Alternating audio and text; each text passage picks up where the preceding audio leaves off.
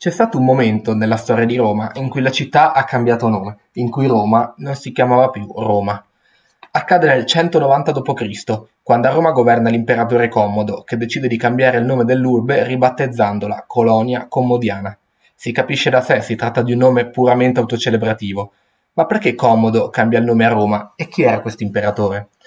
Commodo viene ricordato dagli storici come uno degli imperatori romani più crudeli della storia il che sul momento parve un po' una sorpresa, visto che il padre, l'imperatore filosofo Marco Aurelio, e il suo predecessore, Antonino Pio, erano stati invece tra gli imperatori più apprezzati.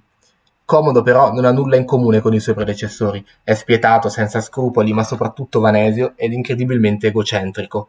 Si crede la reincarnazione del semidio Ercole, tanto che molte immagini e statue dell'epoca ce lo riportano con la mazza tipica di Ercole in mano e una pelliccia di leone sulla schiena, con le fauci a fare da cappuccio. L'apice del suo egocentrismo viene raggiunto proprio quando decide di cambiare il nome della città a seguito di un incendio. Oltre alla città, Comodo cambia il nome anche al Senato, rinominandolo Senato della Fortuna Commodiana, alla flotta e all'esercito, chiamati rispettivamente Classis Commodiana ed Esercito Commodiano.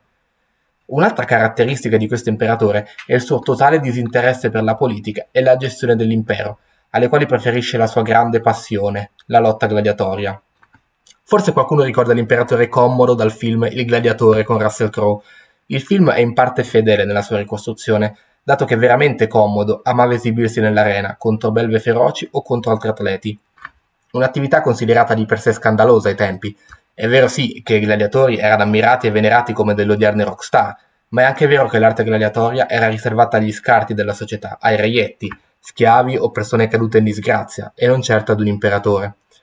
Comodo invece combatte, ma non perde mai, non per la sua bravura, quanto per il fatto che i poveretti che erano costretti a sfidarlo lo facevano con spade senza lama e scudi manomessi, un imbroglio che, se denunciato, faceva finire il denunciante direttamente in una lista di proscrizione. Vi lascio immaginare che fine facesse.